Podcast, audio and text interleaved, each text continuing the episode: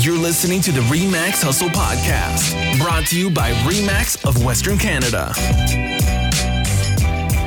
Well, hi there, and welcome to the Remax Hustle Podcast. My name is Wade Paterson. I'm a franchise development consultant with Remax of Western Canada, and I'm your host for this audio experience.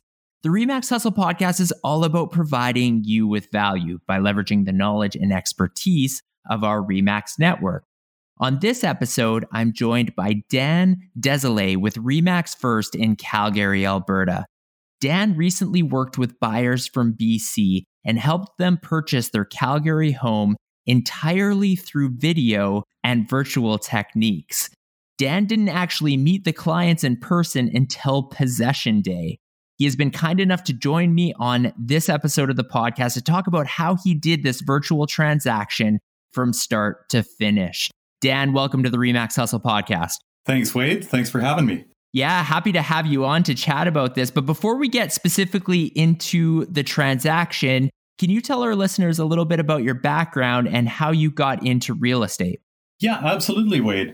So I think myself, my my passion for real estate really started at quite a young age. I witnessed my dad, who was a salesman. He he wasn't very happy with with his setup for retirement and started looking at different ways to invest and landed on real estate.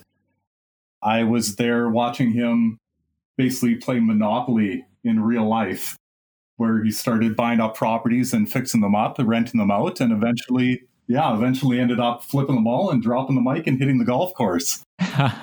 so that I think that was the start of it. I've done a whole bunch of different careers throughout my lifetime here so far and none of them really really made me happy just in that it it didn't feel like I was accomplishing anything at the end of the day, right? I didn't feel like I was doing any good. And so in the midst of me feeling that same way as what my dad had felt, I started investing in, in real estate myself and it just turned into this obsession that I couldn't get away from. I spent all my spare time looking online at homes and doing market analysis and all that other fun stuff. And finally, you know, after talking about it with my wife over and over for long enough, she told me to just shut up and do it. and so so I did. So I I started doing the online course and I burnt through that in any spare second that I had and got through it all pretty pretty quickly and then just walked in and put in my notice at my at my current job that I was at and said that's it. I'm jumping into this with both feet. Uh, fortunately, I had a really good friend whom I who had I had met through my wife, who she was working with the Justin Havre team with Remax First, and she said you're coming in for an interview when she found out that this was what I was doing, and the rest is history here, Wade. That's awesome. So let's dive right into the specific story that I mentioned in the bio there. How did you get introduced to these clients from British Columbia? So they came online and they were they were looking around at different uh, at different sites and they landed on one of ours here. As a result of them landing on that site, they were uh, they were a lead that I ended up I ended up picking up and working with. I quickly saw that they were out in BC. I made a quick phone call to chat with them and just let them know that you know I was here to help them.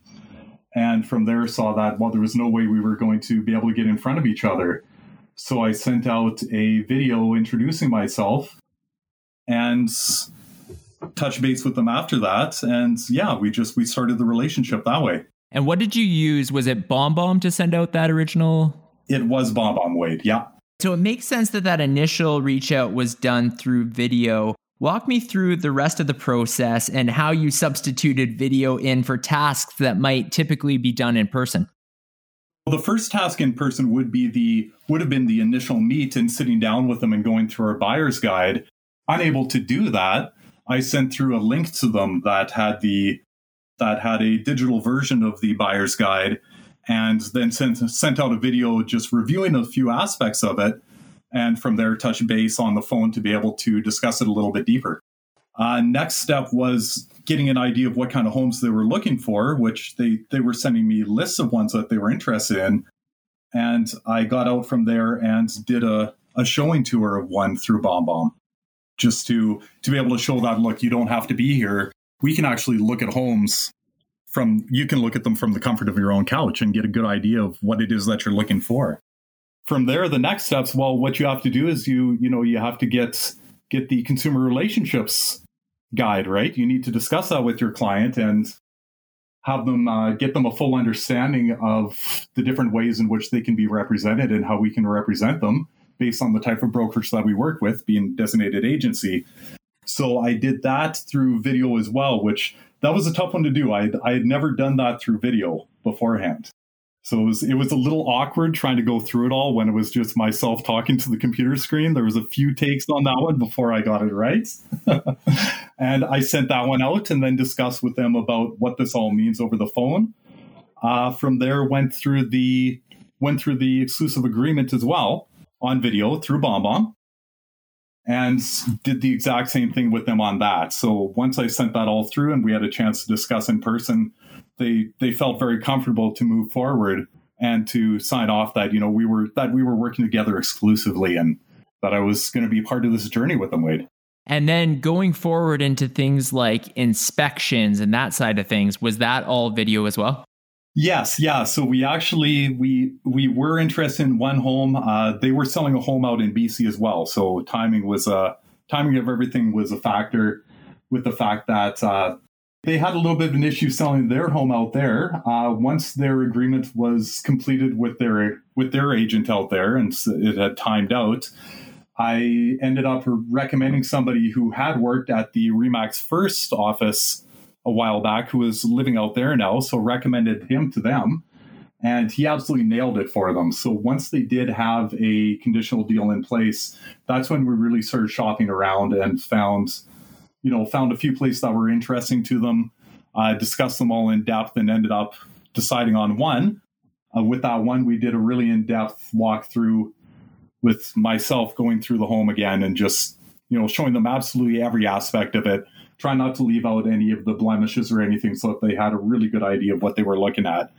Uh, from there, we wrote an offer on it, accepted offer. And then, of course, yeah, we've got to do the inspections, which that was an interesting one as well. So the way that we did that was we did the walkthrough of the inspection, anything that they needed to be aware of, uh, did video through BombBomb of the of the explanations of what we were looking at. And then prior to the inspector sending out the uh, the re- final report had him do a BombBomb as well, introducing himself so that they know who was working on their behalf. And he went through a breakdown of everything he had found during the inspection before sending it out to them. Interested in learning more about a career in real estate? Head over to joinremax.ca. Wow, that's that's awesome. So where I, I want to circle back. Where is this on the timeline of COVID nineteen? And you know, I know initially these people being from British Columbia, there would have been distance challenges anyways. But was as this was all happening, was the coronavirus, the global pandemic concerns something that was becoming more and more apparent in the city? It was to a certain extent, but not really. So this this would have been two weeks ago, two two and a half weeks ago. So we weren't really in the type of situation that we're in now. Um, now looking back on the way that this all this all worked out, it was just it was a lot of it was timing that they weren't able to make it out for any of this stuff because they've still got their own lives, their own work that they're dealing with at home, right? But looking back on things now and seeing how this all worked out, this is, I mean, this is in all reality, this could be the future of our business, or at least for the, you know, for the foreseeable future. This could be the way that we need to need to do all of our operations. Well, that was going to be my question is now that we're somewhat we're still very early days into this situation, but you know, we know that it is kind of the new level of normal for at least the short term going forward. Has this given you some confidence that you're going to be able to continue to do your business? It might be a little trickier, but it is possible. Absolutely, it has, Wade. And you know, not only that, this is this is a great story for me to be able to share with my with my clients who are considering making a move, but they're kind of on the fence because of the coronavirus here about the fact that look at like this this just happened recently. We walked through this entire process through video and there was, you know, no question in my clients' minds that I was looking out for their best interests. And I'm more than happy to do that for anybody who's interested but doesn't want to leave the house and deal with this right now. So there's people who still need to sell. There's still people who really need to buy, right? So today, I mean, today was an example. I wasn't able to jump onto this call earlier because I was in the middle of doing virtual tours for another client who they were interested. They didn't want to actually walk into homes themselves. And I explained the process that I had went through with these other clients, and they were more than happy to oblige me to uh, to let me go out and show what I could do for them as well. Was there anything beyond that from this? I mean, you mentioned kind of first time running through video for some of these circumstances, but was there anything else that maybe other agents should be beware of, or a heads up, or a tip for them going into dealing with the transaction in this way? One of the main things to pay attention to when you're doing a video of a home is the fact that it doesn't you don't just want it to be the inside of the home. And i i figured that out you know after after doing a few filmings for them of well they probably want to know what the what the neighborhood's like. What's our what's our proximity towards any parks or anything like that right? So it's not just the home itself it's the are the neighbors are the neighbors off keeping their their property and their lawns?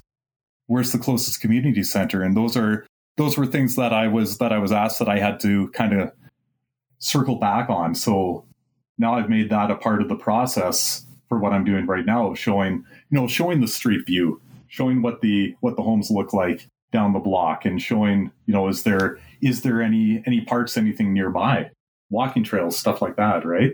That makes a lot of sense. So, what was it like then? I mean, you didn't actually meet these individuals face to face until possession day. What was it like finally meeting these people who you'd been communicating with virtually? And what was their reaction to the house, seeing it physically for the first time? That's a that's a great question. That was actually it was a really exciting day. I was really nervous just because I had seen their pictures. Uh, we had done everything through BombBomb, so it wasn't a two a two way video program. So I'd seen their pictures just on their driver's license scans and hadn't really met them in person. You know, I knew their voices, I knew what they looked like in theory, but it was I was really nervous waiting for them to to pull up in front of the home just because we had never actually met.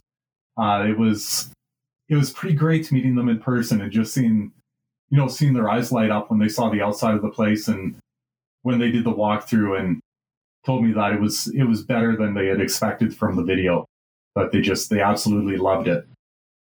It was more work, right? It definitely was. There's no question about that. There was it was definitely more work because had to really really pay attention a little bit a little bit deeper and a little bit further and ask more questions than you may have have had to if it was a person in front of you and you were showing homes and walking through, right?